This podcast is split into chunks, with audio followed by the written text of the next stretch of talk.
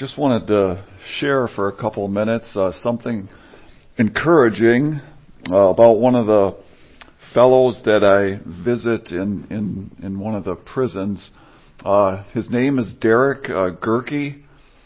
Uh, he's in prison for 11 years for sell, selling uh, heroin, and uh, a few months ago he he told me during one of our visits, Ted, I I have an opportunity to uh, get a degree in biblical studies. Derek was at a prison called Fox Lake. It was a medium prison, which means that twice a day you have recreation time. You can go outside, walk around, go to the gym, and so on.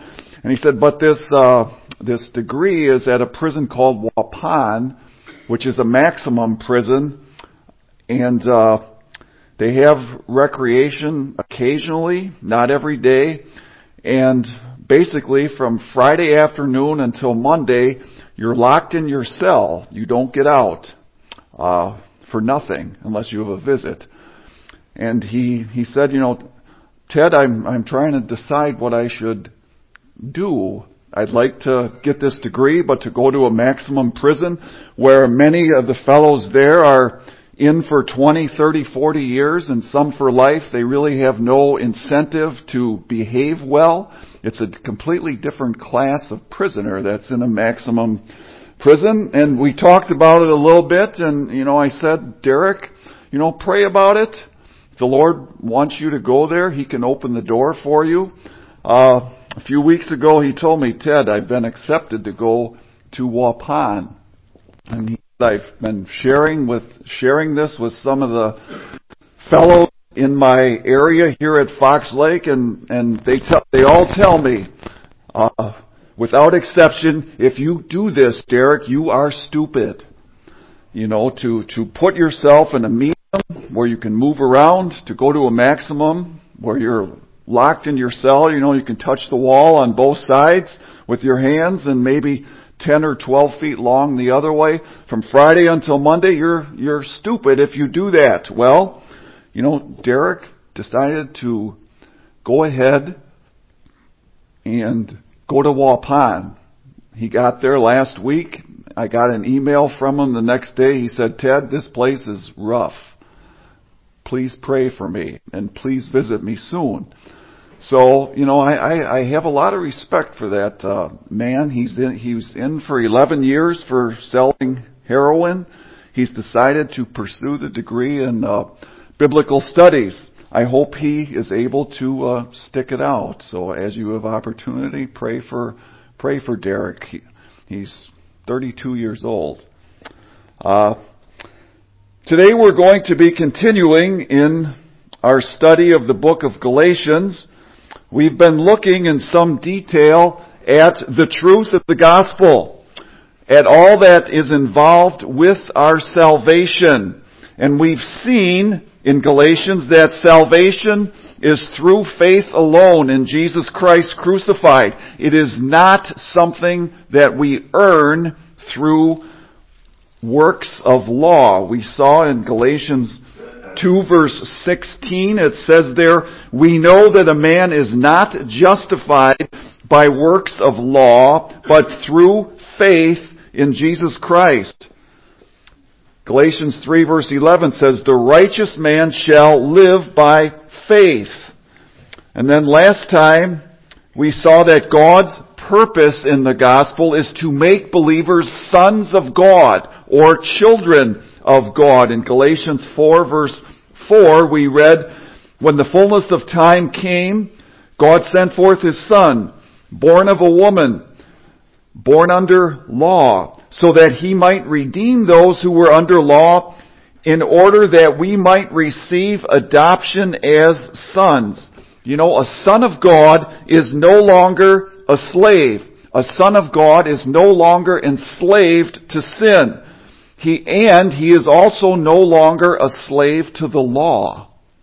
And what the Galatians had done, and what many people today do as well, is they turn, they're saved, and yet they turn back to the law as the rule for living their Christian life. They think, well, I've got to keep the law if I'm going to stay saved. And you know, false teachers had come to Galatia and were telling the Galatian Christians that a person needs more than faith alone in Jesus Christ if they're going to be saved and st- stay saved. These false teachers were also saying it was necessary to be circumcised and to obey the law if a person was going to hold on to their salvation. So how does Paul address this problem? We ended up last time in Galatians 4 verses 9 and 10 where Paul writes there, how is it that you turn back again to the weak and worthless elemental things to which you desire to be enslaved all over again? Paul is pleading with the Galatians. You are now sons of God through faith. So why are you turning back to living like slaves again? Why are you putting yourself under the law again? Why are you turning back to this law system that can only condemn you? Over our next three sessions, we're going to look at Paul's answer. Today in Galatians chapter 4 verses 12 to 31, we're going to look at Paul's teaching and Paul's logical reasoning that the believer must not rely on the law as the way to live his Christian life because every believer is a child of God. He's no longer a slave. And because the believer is a son of God, he is to live as a son. We read in chapter 4 verse 6 that every son of God has the Spirit of God's Son. Every believer has the Holy Spirit living inside of him. And the believer is now to live his life under the direction and the power and the guidance of the Holy Spirit. So today we're going to look in some detail at Paul's argument as to why the believer is to live by the Holy Spirit and not by works of law. Then in our next session, we're going to look at Galatians chapter 5, verses 2 through 12, at Paul's teaching on Christian freedom or Christian liberty. You know, a common response that many people have when they learn about Christian freedom goes something like this. They'll say, I'm not under the law anymore. There's no more rules to keep me in check. Well, then I can just indulge my flesh, indulge my sinful desires, and then simply ask God to forgive me, you know, before I go to bed every night. We'll look in detail at why that response to Christian freedom is absolutely wrong. I'll give you one uh, quick verse on that. Galatians 5 verse 13 says, You were called to freedom, my brothers, only do not use your freedom as an opportunity for your flesh, but through love serve one another. And then in a, the third session from now, we'll look, we'll look at Galatians chapter 5 verses 16 through 25. If a believer is to live by the Holy Spirit, how do we do that? And we'll go through in detail at what is involved in walking and living by the Holy Spirit. So today, we're going to be looking at Galatians chapter 4, verses 12 through 31. We'll be looking at the teaching as to why the believer is not to turn back to law as a reason for living his life. And I'm going to break it down like this. First, we're going to look at Paul's pastoral concern for the Galatians. Then secondly, we'll look at what the law actually says about itself. And then third, we'll look at Paul's conclusion. Christ has set the believer free for freedom. So we've got Paul's pastoral concern for the Galatians, then what the law actually says about itself, and then third, Christ has set the believer free for freedom. So first, Paul's pastoral concern for the Galatians. I'm going to say up front, this is a rather difficult passage to understand and to teach. It's definitely the most difficult section of the book of Galatians, and it's difficult for two reasons. First, verses 21 through 31 are difficult because Paul is discussing Old Testament history about Abraham and Sarah and Hagar and Ishmael and Isaac and some, you know, believers simply are not that familiar with those Old Testament characters. And then second, Paul uses a literary term called an allegory. Anybody know what an allegory is? Nobody? Um,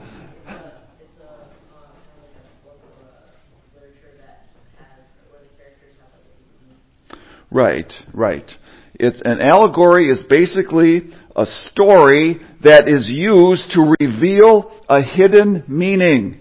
So what Paul is going to do in his allegory here is he is going to use the Old Testament history of Abraham and Sarah and Hagar to teach that a believer in Jesus Christ is to live out his life under the power of the Holy Spirit and not under the rule of law. But before Paul gets into teaching this allegory in verses 21 to 31, he makes a personal plea to the Galatians in verses 12 through 20. And here in these verses, Paul is going to remind the Galatians of his past interactions and dealings with them. He's going to remind them that he has always had their best intentions in view. And he's going to tell them that the false teachers did not have the Galatians' best intentions in view. The false teachers were promoting themselves and wanting the Galatians to have to depend on them. Paul was promoting Jesus Christ and telling the Galatians that his desire was for Jesus Christ to be formed in them Paul's interest in the Galatians was not to have them depend on him, but for them to reach full Christian maturity in Jesus Christ so that when Paul would leave Galatia, the Galatians would be able to stand on their own two feet. So in verses 12 through 20, Paul reminds the Galatians that he has had their best interest in view in the past, and that he still has their best interest in view, even though now he is going to teach them some very difficult things and some very unpopular things. Paul begins here in verse 12 by saying, I beg of you, brethren, become as I am, for I have become as you are. You have done me no wrong, but you know that it was because of a bodily illness that I preached the gospel to you the first time. And that which was a trial to you in my bodily condition, you did not despise or loathe, but you received me as an angel of God, as Christ Jesus himself. So Paul begins his teaching here by reviewing his past history with the Galatians. They had had a very close, very loving relationship. And Paul says in verse 12, when he first came to Galatia, the Galatians had done him no wrong. In fact, Paul says, I was suffering a bodily illness when I came to you, and you did not despise or loathe me. But you received me as an angel of God. You received me as Jesus Christ himself. So on Paul's first visit to Galatia, the Galatians had warmly welcomed him. They had received him as Jesus himself. And this kind of welcome for an apostle was, at, was as Jesus had taught in Matthew chapter 10 verse 40 where Jesus told his apostles, He who receives you receives me. So an apostle was supposed to be received as Jesus Christ and the Galatians had done that. They had received Paul properly on his first visit. But now, in verse 15, Paul says, So where then is that sense of blessing you had? I bear you witness that if possible, you would have plucked out your eyes and given them to me. The Bible doesn't tell us here what Paul's bodily illness was, but from this verse, you know, we can think that it might have had something to do with his eyesight, that he had some sort of eye trouble. And the Galatians had been pleased and even proud to receive Paul on his first visit. But now in the first part of verse 15, we've seen that the situation has changed. What has become of the satisfaction you felt when I came to visit? Well, verse 16, Paul says, Have I become your enemy because I have told you the truth? So the Galatians have completely turned on Paul. Once they had received him as Jesus Christ himself, now they regarded him basically as their enemy. Why? Well, Paul had simply been telling the Galatians the truth.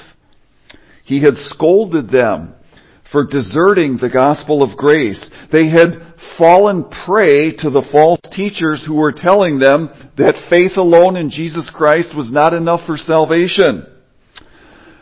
And this is an important lesson for us. When we read the Word of God and we don't like what it says, and that will happen to each of us at some point when we read the Word of God. We're not going to like what it says.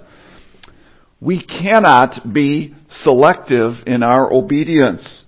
We can't say, well, I'll accept this part of the Bible because I like and approve that kind of teaching, but I don't like this, this teaching over here, so I'm going to disregard it.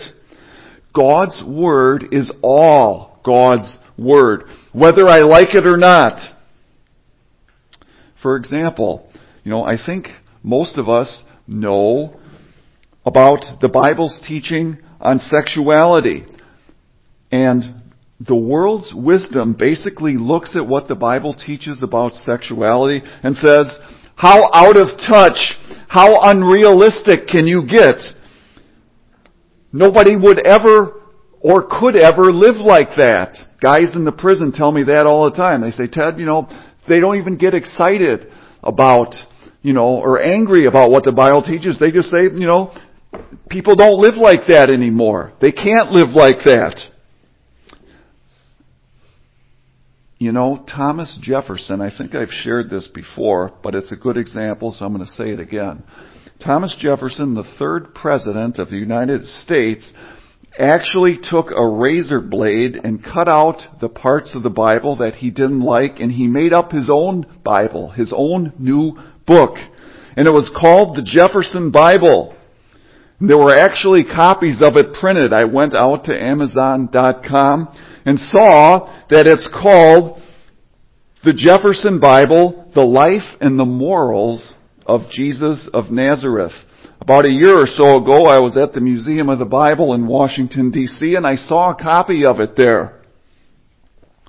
Basically, Jefferson's Bible keeps the teachings of the Lord Jesus, things like the Sermon on the Mount, but it eliminates Jesus' miracles and things like his deity and his resurrection and so on. And basically, when you do that, you nullify God's way of salvation through Jesus Christ alone.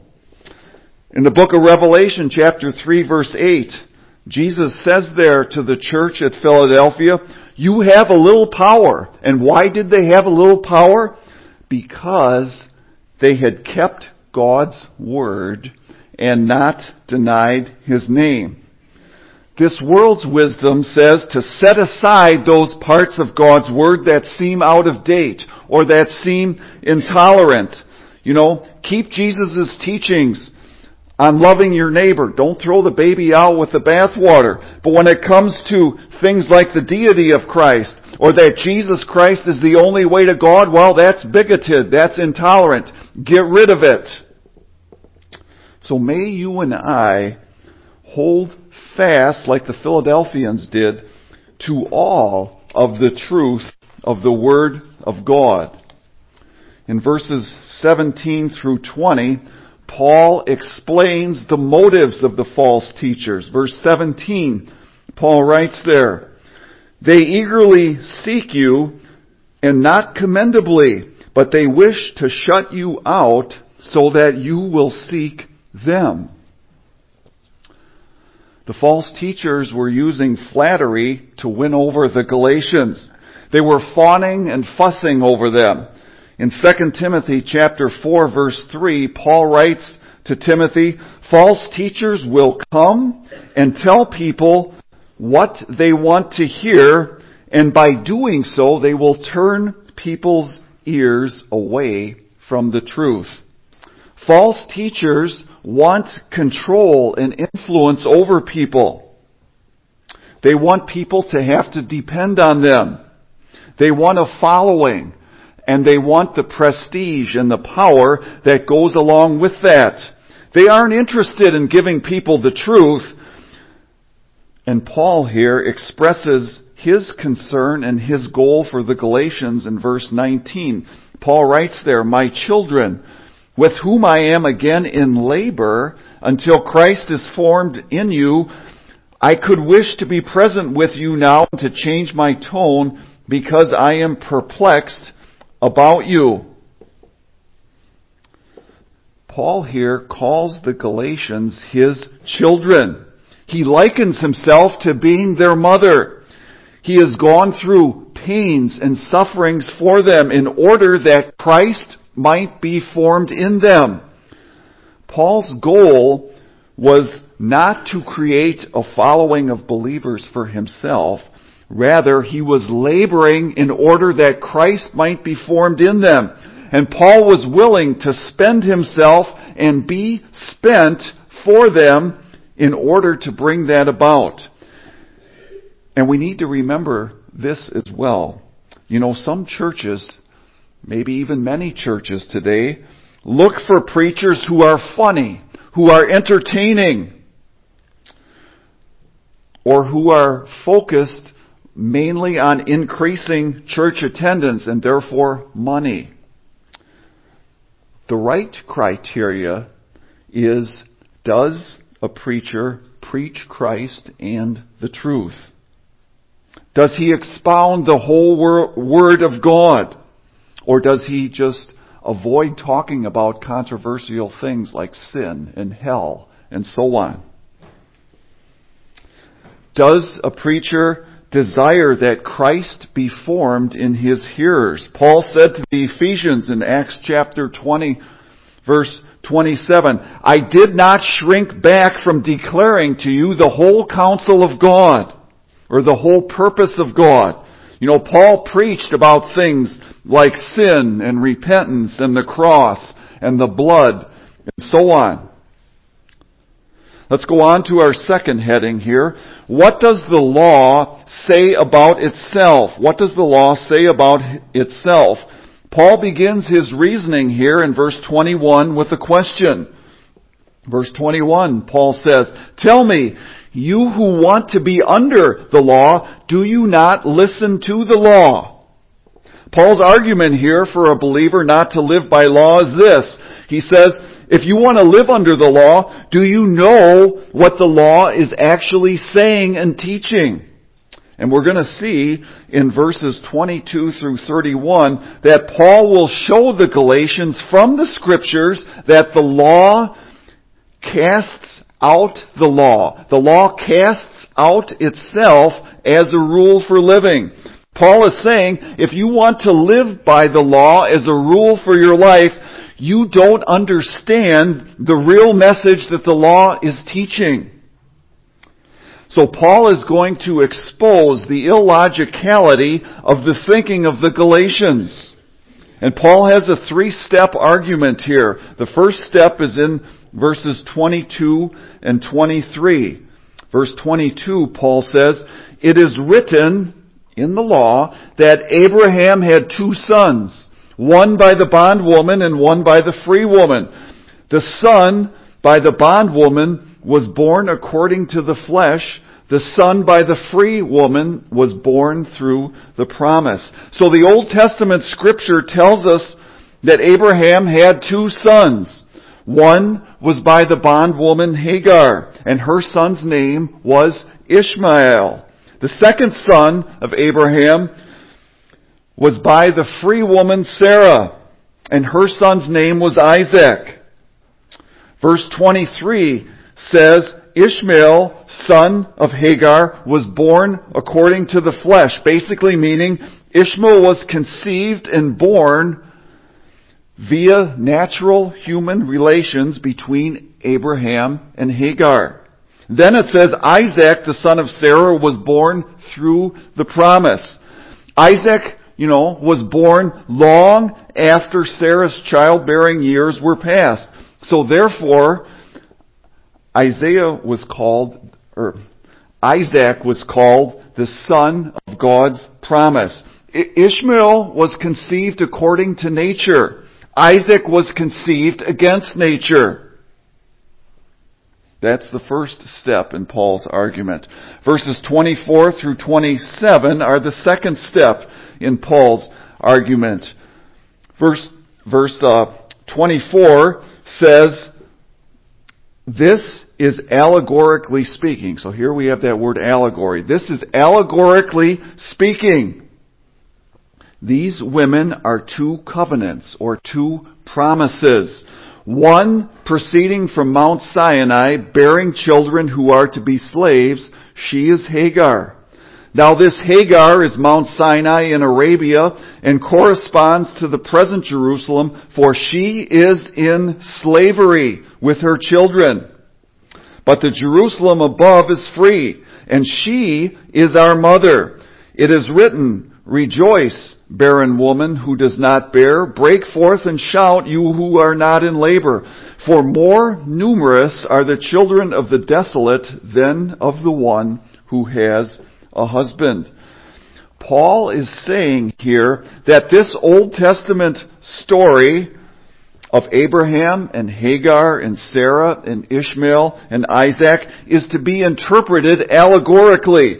And that means that this Old Testament story is a picture of a believer's position or a believer's relationship to Jesus Christ. Verse 24 said that these two women, Hagar and Sarah, represent two covenants or two promises. Hagar represents Mount Sinai, and Mount Sinai was the mountain on which God gave the law to Moses. And therefore, Hagar and her children are in slavery. We mentioned last time, you know, what does the law do? Well, the law shuts men up under their sins. The law was not given as a way to make men righteous. The law was given so that man would have absolute proof that he is an unrighteous person. That's the first part of the allegory. The second part of the allegory starts in, in uh, verse 26, and we read we read 26 and 27.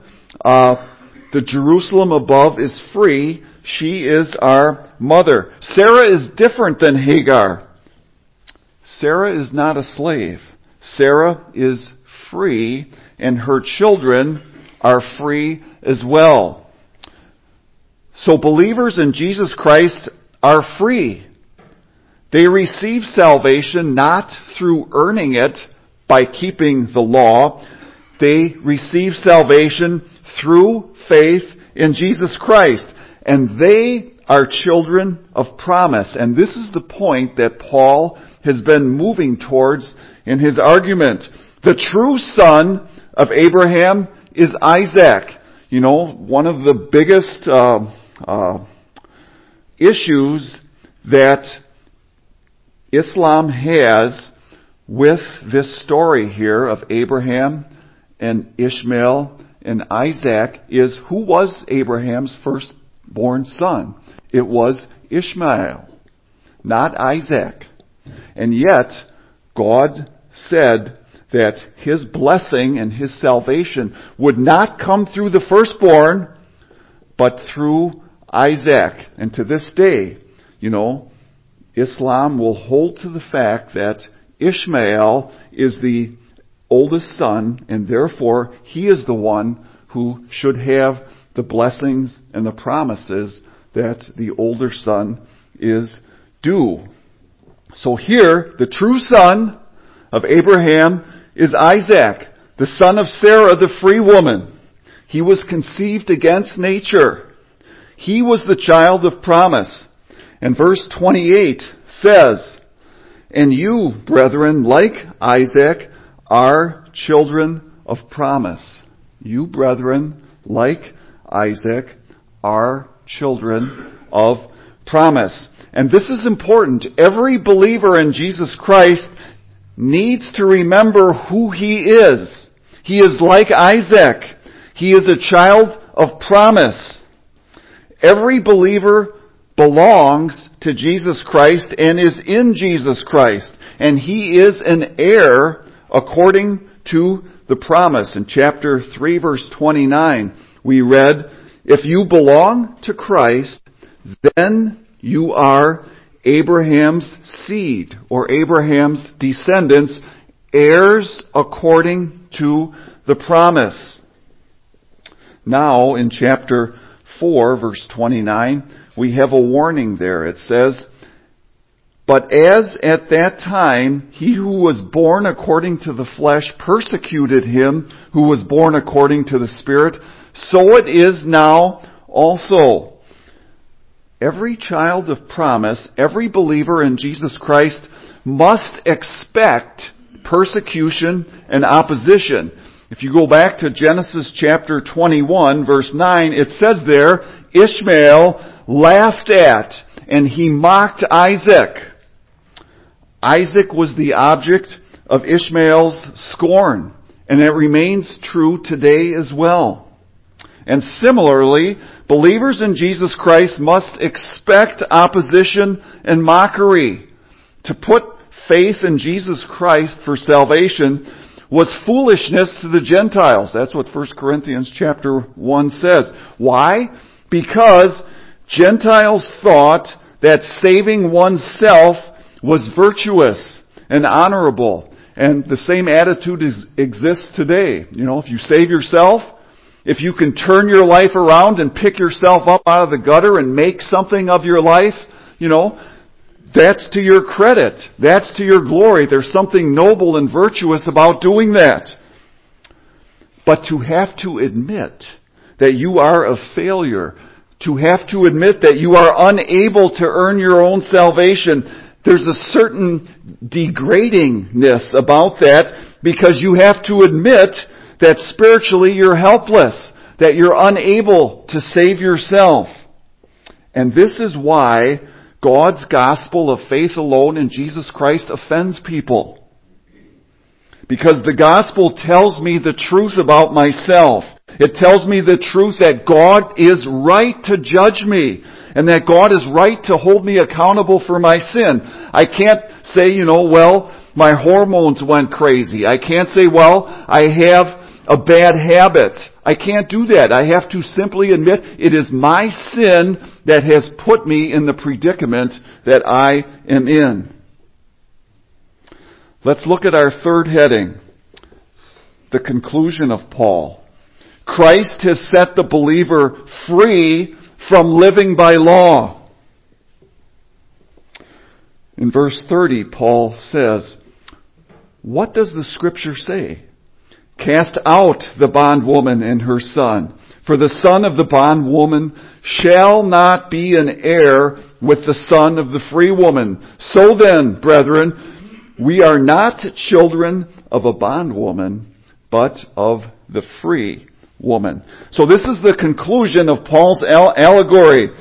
Paul has described the Old Testament history of Abraham and Hagar and Sarah and Ishmael and Isaac. He's he's displayed it as a child of slavery versus a child of freedom. And Paul's conclusion is in verse 30 is the scripture itself says, cast out the bondwoman and her son. In other words, stop using the law as a means of living life. So, in Paul's allegory, what it's saying is the law itself, the Old Testament scripture itself says, cast out the bondwoman. Don't use law as a means of gaining your salvation, don't use law as the means of maintaining your salvation. A son is justified by faith in Christ and not by law.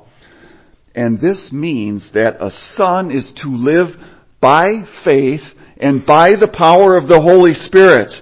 And how this works itself out in the believer's life, we're going to look at in the next couple of sessions. For now, it's sufficient to say that if a believer puts himself back under living according to the law, he is going to fail. And he is going to become discouraged because he finds that he's unable to keep the law. I can't go a day without sinning, and I would venture to say that none of you are able to do that either. We can, and, and this can lead us to doubt that we're saved. How can I be saved if I still want to sin? You know, those kinds of thoughts Satan plants inside of a believer's head. Chapter 5 verse 1 says, It was for freedom that Christ has set us free. Therefore, keep standing firm and do not be subject again to a yoke of slavery. The law. God intends for His salvation to be a salvation of freedom. And this is hugely important. 2 Corinthians chapter 3 verse 5 says, the law kills, or the letter kills, but the Holy Spirit gives life. God's salvation declares me legally righteous, and God's salvation also gives me the Holy Spirit to live inside of me, to give me both the will and also the power to do what is pleasing to God. That is the greatness of the salvation of God. It deals both with the root and the fruit.